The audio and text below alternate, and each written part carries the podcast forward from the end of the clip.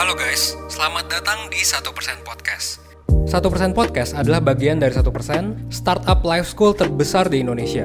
Dalam podcast ini kita bakal ngebahas topik-topik seputar kesehatan mental, pengembangan diri, serta edukasi life skills dengan tamu yang handal di bidangnya. Kami ingin kamu untuk bisa mendapatkan insight baru dan berkembang seenggaknya 1% setiap harinya. So that's all.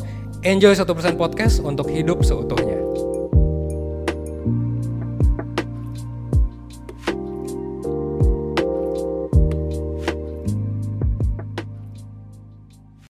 Perseners, kembali lagi dengan aku Intas sebagai mentor 1% yang akan menjadi host di podcast hari ini. Apa kabar nih Perseners? Semoga semuanya selalu sehat dan selalu aman terus ya di masa-masa kayak gini di mana pun kalian berada lagi dengerin podcast ini. Nah hari ini personally adalah kita mau ngomongin topik yang cukup menarik, tapi personally memang salah satu topik favorit aku juga, gitu. Nah, mungkin perseners juga jadi penasaran nih yang ngomongin apa sih emangnya. Walaupun ada di judul ya perseners ya. Jadi perseners, kalian pernah gak sih merasa bahwa kalian udah memberikan rasa cinta atau kasih sayang banget nih ke orang yang kalian sayangi atau ke pasangan kalian. Udah nunjukin nih kalau kalian sayang, tapi kok nggak nyampe gitu ya. Kayak dibilangnya sama orang ini kayak, kita kok nggak sayang sih, padahal kita ngerasa udah nunjukin banget nih perasaan itu. Nah, ini mungkin karena adanya beda bahasa ya, teman-teman. Nah, beda bahasanya tuh bukan bahasa Prancis sama bahasa Inggris, tapi ini adalah bahasa cinta. Uh, bahasa cinta adalah love language ya, sering dikenal juga gitu. Yang belakangan ini lagi naik banget juga nih love language gitu, dikenal oleh banyak perseners di luar sana gitu ya. Nah, tentu aja aku nggak sendirian hari ini untuk bahas tentang bahasa cinta ini. Aku ditemani dengan salah satu mentor dari satu persen juga, yaitu Kak Sahila. Halo Kak Sahila. Hai Kak Indah, hai Persener, apa kabar? Baik, dan semoga aku juga mewakili Perseners yang bilang bahwa baik juga ya, gitu. Kak Saila apa kabar? Baik juga, Alhamdulillah. Thank you udah nanya Kak Inta. Sama-sama. Oke, nah tadi kita ngomongin tentang bahasa cinta nih, Kak Saila, dan uh, mungkin love language ya yang lebih akrab dikenalnya. Kalau misalkan dari Kak Saila sendiri, pernah punya pengalaman nggak sih, pengalaman tertentu gitu yang berhubungan dengan love language atau you've handled menti gitu yang ngomongin love language mungkin? Oke, paling aku ngomongin tentang pengalaman kali ya. Kalau misalkan kita mulai dari satu kasus nih, kayak perseners mungkin jadi lebih kebayang. Aku pernah gitu ya ada di hubungan yang kayaknya aku cukup effort banget sih. Nggak cukup sih, tapi effort banget gitu. Aku udah ngasih waktu aku, aku udah ngasih semua yang aku bisa. Tapi salahnya ternyata aku ini kurang nanya nih sama pasangan aku. Sebenarnya dia ngerasa dicintain tuh kayak gimana. Jadi apa pun yang aku lakuin, usaha aku yang udah aku keluarkan gitu, nggak nyampe sama dia. Kayak yang tadi Kak Inta bilang di awal, kayak buat dia tuh nggak cukup usaha aku gitu. Ternyata salah target guys. Harusnya mungkin aku nanya dulu sama dia gitu kan.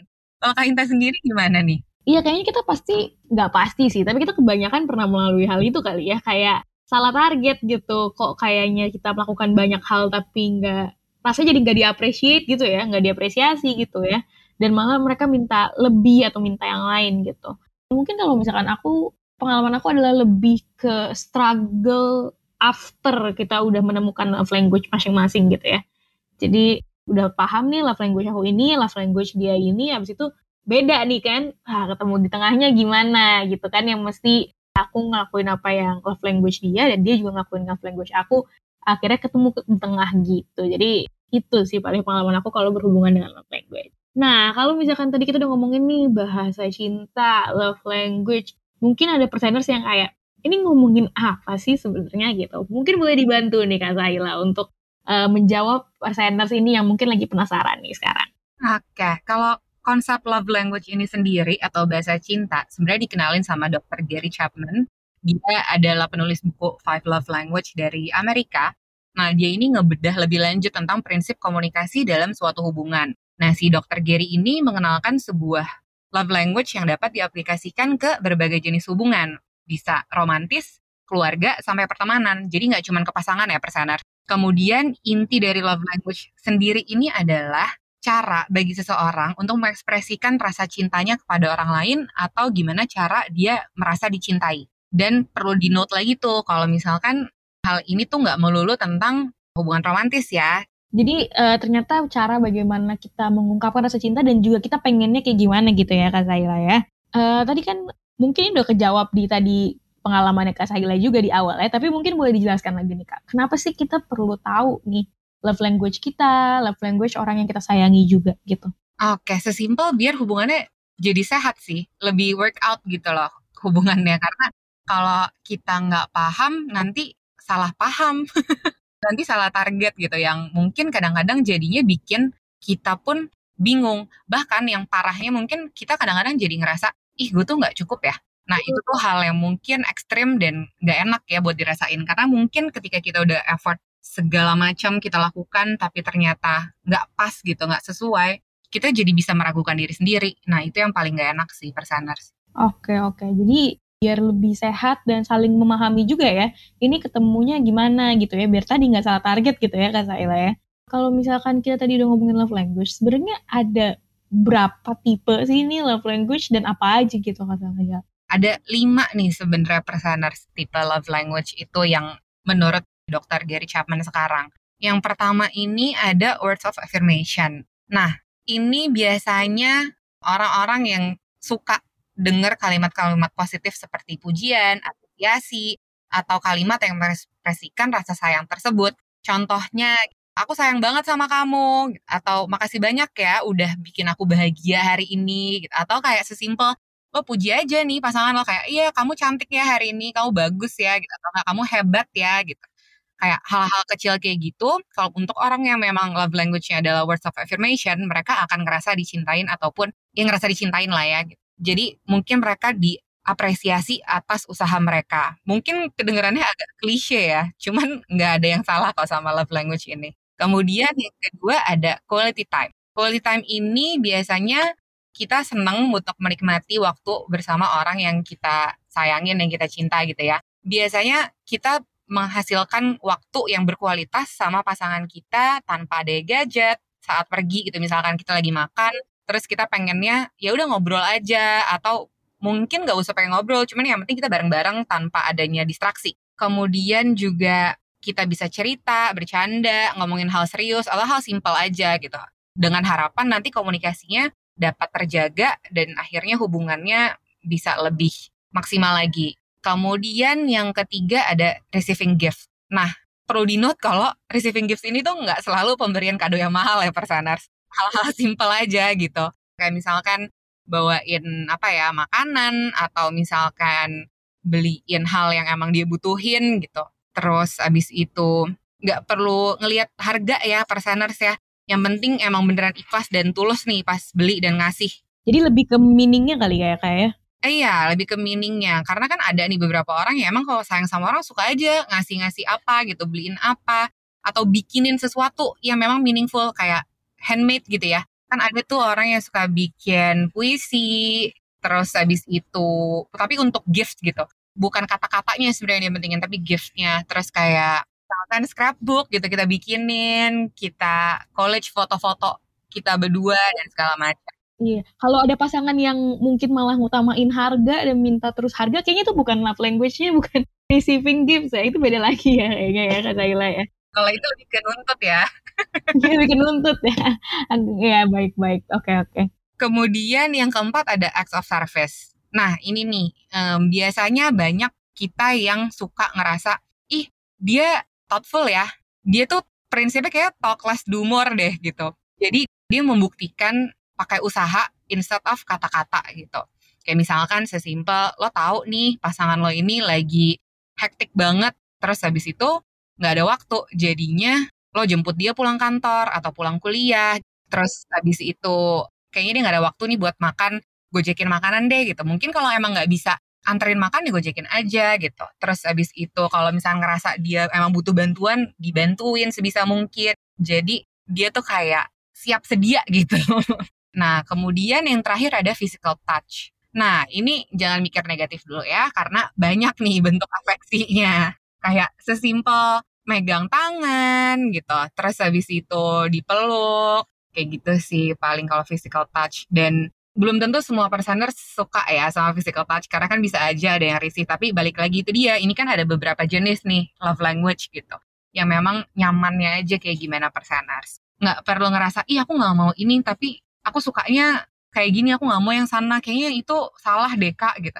Nggak ada nih uh, love language yang salah ya perseners. Memang setiap orang preferensinya beda-beda. Dan ini setahu aku juga kita punya kelimanya ya Kak Saila ya. Tapi memang kayak yang mana yang kita paling prefer, paling nomor satu gitu. Terus kayak sisanya mungkin di bawahnya 2, 3, 4, 5 gitu ya. Bener, banyak banget kok tes-tes love language gitu yang kalian bisa ambil. Kayak misalkan biasanya tuh porsinya macam-macam ya kak. Kayak yang pertama, yang tadi Kak Inta bilang mungkin paling besar di physical touch. Terus yang kedua di quality time. Yang terakhir mungkin di gifts gitu-gitu, beda-beda. Oke oke, jadi bukan berarti kita kayak oh gue physical touch, terus sisanya enggak gitu, bukan gitu ya perseners. Tapi memang emang kayak banyak banyak ilmu atau teori psikologi itu kayak range gitu ya. Kita punya semuanya, tapi yang mana yang lebih tinggi aja, oke? Nah tadi kan kita udah ngomongin lima nih ya Kak Saila ya, dan kita juga ngomongin apa nih untungnya gitu atau mengetahui sih love language ini. Nah, gimana sih cara kita tahu love language diri kita sendiri itu apa dan love language orang yang kita sayang tuh apa juga? aku nggak bosan-bosan untuk ngomong tanya sama diri sendiri, kenalin diri sendiri gitu ya. Tapi caranya gimana sih gitu? Mungkin kita bisa ngomong ke diri sendiri kalau eh tanya sorry sama diri sendiri, kira-kira aku ngerasa lebih dicintain kalau pasangan kita ataupun orang yang kita sayang itu kayak gimana ya? Apakah kita lebih senang ketika pasangan kita muji kita atau bilang I love you or something ataupun mengapresiasi kita. Terus uh, yang kedua bisa tanya kira-kira kita suka banget nggak ya surprise dengan meaningful gift? Terus juga aku suka nggak ya kalau tiba-tiba ada surprise trip kayak kita pergi berdua liburan gitu atau nggak usah liburan lah ya pergi berdua aja gitu atau spend time berdua gitu. Terus kita suka nggak kalau pasangan kita tiba-tiba uh, ngebawain makanan gitu atau tiba-tiba dia bantuin kita ketika kita lagi susah. Terus kita suka nggak ya pasangan kita kalau pas kita lagi jalan dia pegangin tangan kita kayak gitu-gitu. Jadi mungkin kita bisa lebih ketika kita menanya sama diri sendiri kan kita bisa tahu tuh dari beberapa pertanyaan itu mana sih yang kita paling suka? Kayak kita lebih suka dipuji kah? Kita lebih suka dikasih hadiah kah?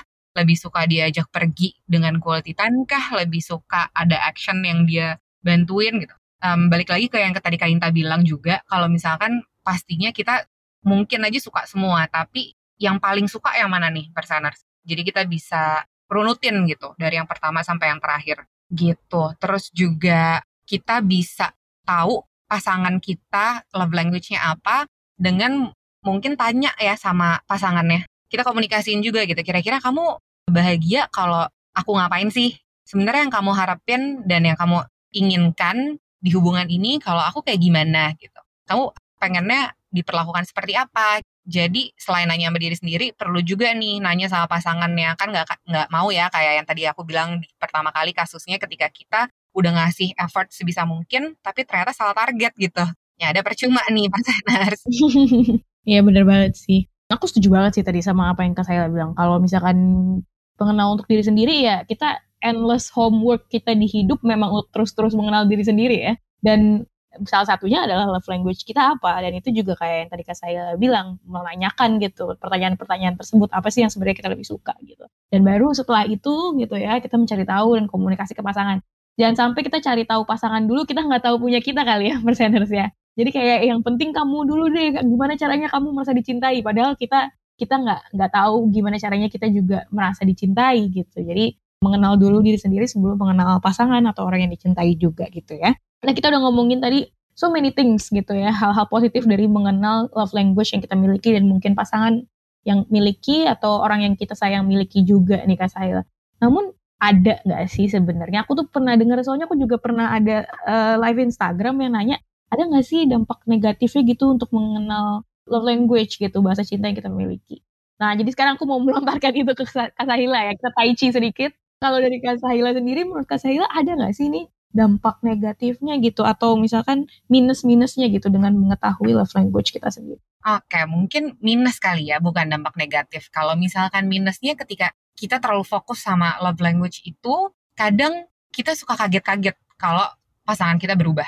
Kayak misalkan, ih kan dia sukanya diginiin, kok tiba-tiba dia pengennya yang lain ya gitu. Itu kalau kita fokus ke love language itu doang, takutnya malah jadi salah kaprah lagi. Dan perlu diingat kalau misalkan love language itu bisa berubah-berubah seiring berjalannya waktu ya perseners. Jadi emang perlu banget nih terus-terusan nanya sama diri sendiri dan komunikasi sama pasangan biar makin update. Dan kemudian kadang-kadang juga kita bisa jadi lebih kompetitif ya dalam menggunakan si love language ini gitu. Jadinya mungkin menambah ketegangan pada suatu hubungan. Misalkan gitu, aku love language-nya adalah physical touch. Terus aku ngelakuin ini semuanya kan sama orang-orang yang aku sayang gitu. Kemudian aku punya pacar gitu. Terus aku sama temen aku mungkin aku kayak pelukan atau apa gitu dan pasangan aku nggak suka. Seakhirnya aku menyalahgunakan si love language ini dengan bilang kayak lah itu kan emang love language aku terserah aku dong aku mau ngapain gitu. Nah itu perlu banget juga jangan sampai dijadiin suatu senjata lah ya bilangnya. Kita perlu ada juga nih koordinasi sama pasangan tahu boundariesnya seperti apa. Oke kalau misalkan love language aku adalah physical touch kira-kira yang bijak seperti apa ya yang aku lakukan ke orang lain dan mungkin kadang-kadang juga jangan jadiin love language adalah fokus utama dalam hubungan karena love language ini tidak akan memperbaiki seluruh masalah di hubungan kita gitu. Ketika kita misalkan punya masalah A, kita tahu pasangan kita love language-nya physical touch. Ya kita peluk-peluk aja mulu. Ya belum tentu nih tergantung masalahnya kayak gimana. kita peluk-peluk aja mulu. Oke oke.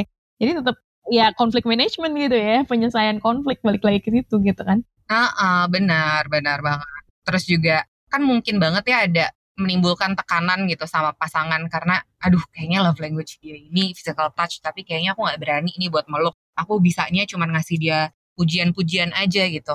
Jadinya aku kayaknya ke pressure nih gitu. Nggak perlu juga kita komunikasikan aja sama pasangan kita gitu. Dan mungkin kan nggak semua orang bisa memenuhi seluruh love language pasangannya ya.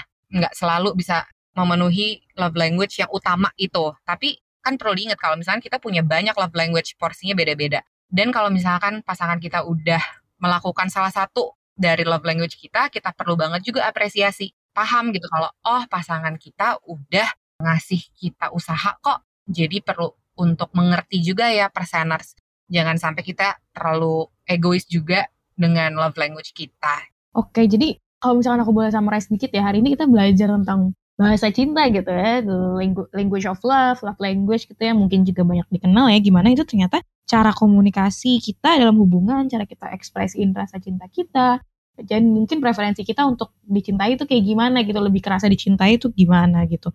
Dan ternyata kita memang penting gitu ya untuk mengetahui hal ini gak hanya di diri sendiri, love language aku apa, tapi juga di orang yang kita sayang. Itu karena supaya hubungannya juga lebih sehat. Kalau misalkan tadi Kak Sahila bilang juga biar usahanya tuh kayak gak salah target, on point gitu ya, kena gitu ke targetnya gitu ya. Jadi kita kalau misalkan ujian, gitu bukannya belajar IPS yang lagi ulangan IPA gitu ya, tapi kita belajar IPS karena yang emang ulangan IPS gitu. Jadi buset ujian masa SD banget tuh memang. Oke, okay. terus kita juga ngomongin kalau tipe-tipe itu ternyata ada banyak, ada lima gitu dari words of affirmation, quality time, receiving or accepting gifts, acts of service, sama physical touch gitu dan boleh banget perseners nih cari tahu nih oke okay, dari lima itu aku kayaknya lebih yang mana nih ya gitu dan uh, jangan lupa juga bahwa kita punya lima-limanya persenar. Bukan berarti kita hanya punya satu ya, tapi itu lebih ke preferensi saja. Dan gimana caranya untuk cari tahu nih buat perseners yang lagi penasaran, kalau untuk diri sendiri jangan lupa untuk terus ngobrol dengan dirinya ya, self dialogue gitu kalau misalnya kita sebut, uh, tanya ke diri sendiri gitu. Aku sukanya kayak gimana gitu ya. Dan tentunya kalau misalkan udah mulai mengerti diri sendiri juga mulai komunikasikan ke pasangan atau orang yang disayang. Kalau kamu lebih sukanya kalau gimana sih kamu lebih merasa dicintai kalau aku kasih hadiah atau kalau aku pegang tangannya atau kalau misalkan aku bilang hal-hal yang sweet gitu menurut kamu gitu. Dan yang terakhir juga yang menarik banget nih kita ngomongin minus-minusnya nih. Ternyata minusnya juga, nggak hanya positif semua, tapi memang seperti pepatah hidup ya, apa pun yang berlebihan tuh memang tidak baik, jadi pasti ada minusnya juga. Yang pertama adalah kita in a way tidak berkembang dengan pasangan kalau misalkan kita terlalu fokus ke love language itu sendiri. Jadi kayak oh iya physical touch ya udah fokus aja di physical touch buat dia padahal kita kan berkembang dan mungkin love language-nya juga berkembang dan berubah gitu. Jadi kita jangan sampai kita kaget kayak kok berubah kan dulu kayak gini gitu. Itu yang pertama. Yang kedua, jangan sampai kita kompetitif juga. Jangan sampai mungkin kata-katanya adalah disalahgunakan ya. Kita tahu love language diri kita, kita tahu love language pasangan itu salah gunakan. Kita pakai bahan itu untuk membuat pasangan kita jealous gitu ya. Atau apa banyak lain yang bisa disalahgunakan. Jangan sampai Kayak gitu ya persenersnya. Terus yang ketiga juga jangan terlalu fokus ke love language di dalam suatu hubungan. Maksudnya kita membenahi diri, membenahi hubungan kita dengan pasangan dengan love language gitu, saling mengenal boleh banget, tapi aspek dari hubungan gak hanya love language ya, pertanyaan kita juga tetap harus ngomongin tentang komunikasi yang lain, kita juga harus belajar tentang cara resolusi konflik gitu. Jadi jangan sampai kita cuma fokus di satu ini aja, gitu, tapi juga tetap belajar yang lain.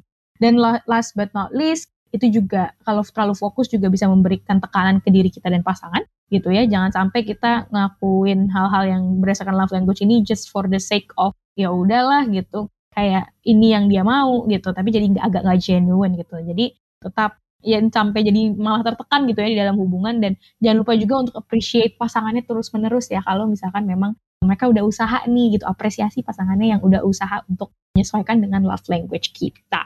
Mungkin dari Kak Sahila sendiri ada yang mau ditambahin nggak dari rangkuman aku? Atau cukup nih kayak cukup cukup Kak Inta udah mendeskripsikan seluruh conversation kita hari ini ya. Paling aku pengen ada pesan dikit sama perseners kalau jangan lupa untuk mengenali love language masing-masing dan berusaha untuk memahami. Karena kalau untuk ini semua workout, uh, untuk hubungannya berjalan lancar gitu ya, kita perlu banget memahami itu. Nggak cuma tahu, tapi mau dipahamin. Dan jangan sampai kita salah gunakan love language itu juga untuk menjadikan hal-hal yang negatif ya. Oke, mantap banget Kak Saila. Jadi perseners kalau misalkan ada yang lagi dengerin saat ini nih terus kayak aduh pengen tahu lagi lebih lanjut, pengen baca lagi, pengen belajar lagi lebih lebih lanjut. Yang pertama mungkin aku salut sama perseners-perseners yang seperti itu. Silahkan langsung aja ke YouTube 1% atau ke IG 1% di at 1% official. Dan kalau misalkan mau lebih jauh lagi, pengen ngobrol-ngobrol dengan aku atau Kak Sahila, boleh banget juga ke 1%.net ya, lalu book uh, sesi mentoring dengan kita atau dengan mentor-mentor lainnya. Atau juga bisa book sesi counseling dengan psikolog. Itu aja kayaknya untuk menutup podcast kita hari ini yang seru banget ini. Thank you Kak Saila for sharingnya. You're welcome. Thank you juga Kak Inta. Thank you juga untuk perseners yang udah dengerin dan mau belajar untuk dengerin podcast ini. Thank you juga untuk perseners di luar sana yang udah dengerin kita dari awal sampai akhir. Tadi juga thank you Kak Saila. Semoga kita sama-sama melalui podcast ini bisa menjadi lebih baik setidaknya satu persen setiap harinya. Thank you dan sampai bertemu di podcast selanjutnya. Dadah.